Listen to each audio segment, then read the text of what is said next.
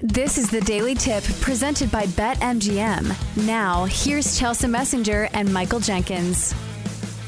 Chelsea, we got to jump right into this. I saw this headline pop up yesterday and I could not believe it. And rarely do I get fired up about a story, but when I saw that the PGA Tour and LIV Golf were merging, I thought my head was going to explode. And you know what? I'm just a guy. This doesn't affect me at all. Imagine being a golfer on the PGA Tour because this is how they found out. PGA Tour Commissioner Jay Monahan revealed this news on CNBC. This guy, for years, years, two years now, has gone on and on and on about loyalty and doing what's best for the tradition of golf and not giving in to the Saudi money, that money that is tainted, that is anti American because of its ties to 9 11. He went on CBS and said this. I recognize that people are going to call me a hypocrite. And anytime I've said anything, I said it with the information I had at that moment. And I said I said it based on someone that's trying to compete for the PGA Tour and our players. Um, and so I accept those criticisms but circumstances do change, and I think that you know, in looking at the big picture and looking looking at looking at it this way, that's that's what that's what got us to this point. So that's him talking about the blowback afterwards that he knew he was going to get. What is your take on when you heard this announcement? Because you have to be just completely up in arms if you're a, a member of the PGA Tour, especially if you turn down hundreds of millions of dollars to be loyal.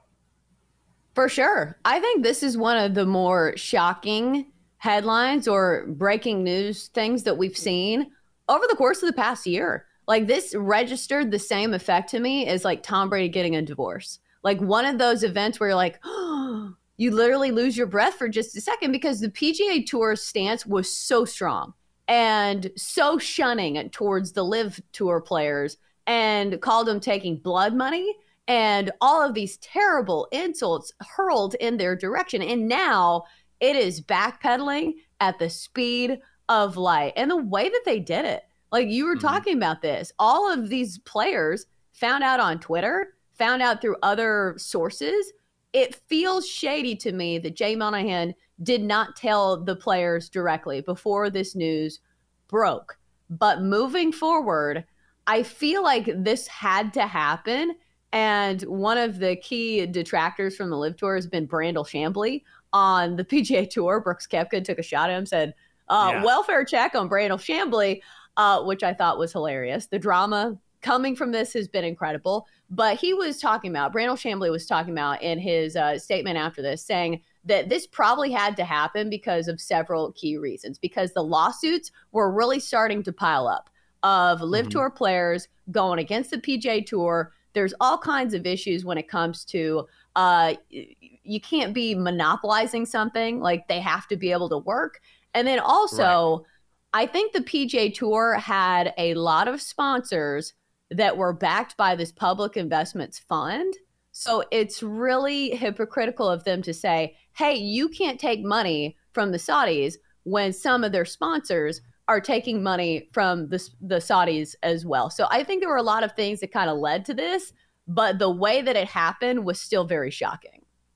Well, it was secretive. Nobody knew. Like, nobody knew. And I feel worst for Rory McIlroy, who was reportedly offered more than $400 million to go play on the LIV Tour. And what happened? Jay Monahan trotted him out and made him the face of defending the PGA Tour. Hideki Matsuyama reportedly turned down more than 300 million. Tiger turned down more than 800 million. Jon Rahm turned down more than 400 million. And now these guys on the LIV Golf Tour, dude, best of both worlds. They took hundreds of millions of dollars and now Eventually, they're going to come back. It hasn't been decided just how that's going to work. It's going to happen in 2024. But it's the hypocrisy of it all, where Jay Monahan, I mean, would go on CBS. He would go on any outlet he could find and talk about the loyalty and talk about that dirty Saudi money. And here he is. He doesn't even consult the players. That's the thing. He doesn't even consult them. It's the disrespect more than anything else. Look, if they decided to do this and had come together and said, "Look, I understand where we stood. We have a lot of lawsuits. There is a way to make this work. Let's talk about it. If you're going to involve all of the golfers in the process of not making this happen, you damn sure need to involve them if you're going to change your mind and go in with LIV Golf. And I just don't know how Jay Monahan can lead this group of golfers after what he pulled. And all the golfers, essentially, to a man, have said that, unless, of course, you're in LIV Golf. Exactly. I think that now when Jay Monahan talks, like, do you believe what comes out of his mouth? And it's supposed to no. be the quote unquote players tour. So they have put this out there that it's player driven. They put the player first. And now they pull this type of stunt. Hmm. It's really upsetting to see, like you said, especially for the guys who quote unquote remained loyal to the PGA mm-hmm. Tour for what? and Hideki Matsuyama turned down $300 million. This is the guy that took a Spirit Airlines flight back from one of his tournaments. He could have bought Spirit Airlines. Yes. That was a tweet that another PGA Tour golfer said yesterday. So I think it's just you look at it from that standpoint, even though a lot of the details still need to be worked out. Uh, my husband's friends with somebody who is on the LIV tour, and he was saying something about how they might have to pay a fine of a, a pretty hefty fine to get back on the tour, which doesn't seem fair to me. So I think there are still some details that they need to iron out. I don't know, you know, when they'll figure that out because Jay Monahan's probably not going to tell us until it actually happens. But still, this was a crazy event unfolding yesterday. But bottom line, I do think it's good for golf. This is the most that golf has been talked about in a mm-hmm. long time.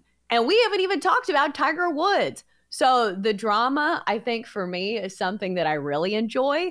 And also the fact that we saw players on the LIV tour who were really succeeding. Because I think at the first, the PGA Tour said, okay, they're going to go the LIV tour. Those players are going to fade into irrelevancy.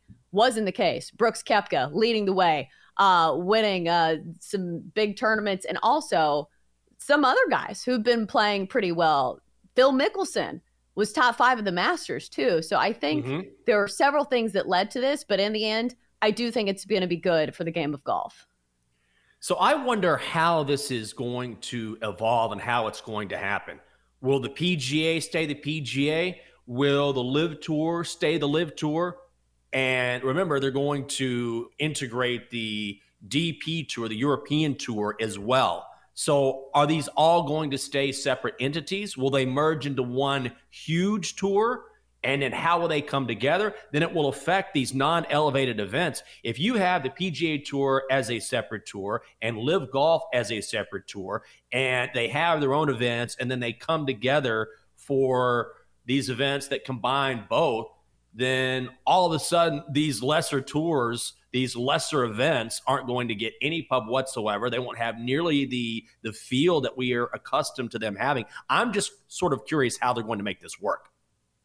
I know there's a lot of things, and now the guys who are on LIV tour are going to have to go back to a regular schedule, which I think that's why a lot of them went to the LIV tour in the first place, other than the money, because it's not mm-hmm. nearly as rigorous of a schedule, and also who's going to make the cut because now it's also like the DP World Tour that's factored into this as well. So they're going to have to cut down the tour to, you know, not all of those guys. I don't know what they're going to have more qualifying, something like that. So mm-hmm. It is a little confusing. I guess we will get some of the details out. But in the meantime, I have really been enjoying this drama and watching it unfold. Is this the most tuned into golf that you've been? I guess I'm not. I'm not enjoying it. Honestly, I, I, I it, it pisses me off. It, it makes me angry. It, it actually has made me turn away from golf because I, I find it.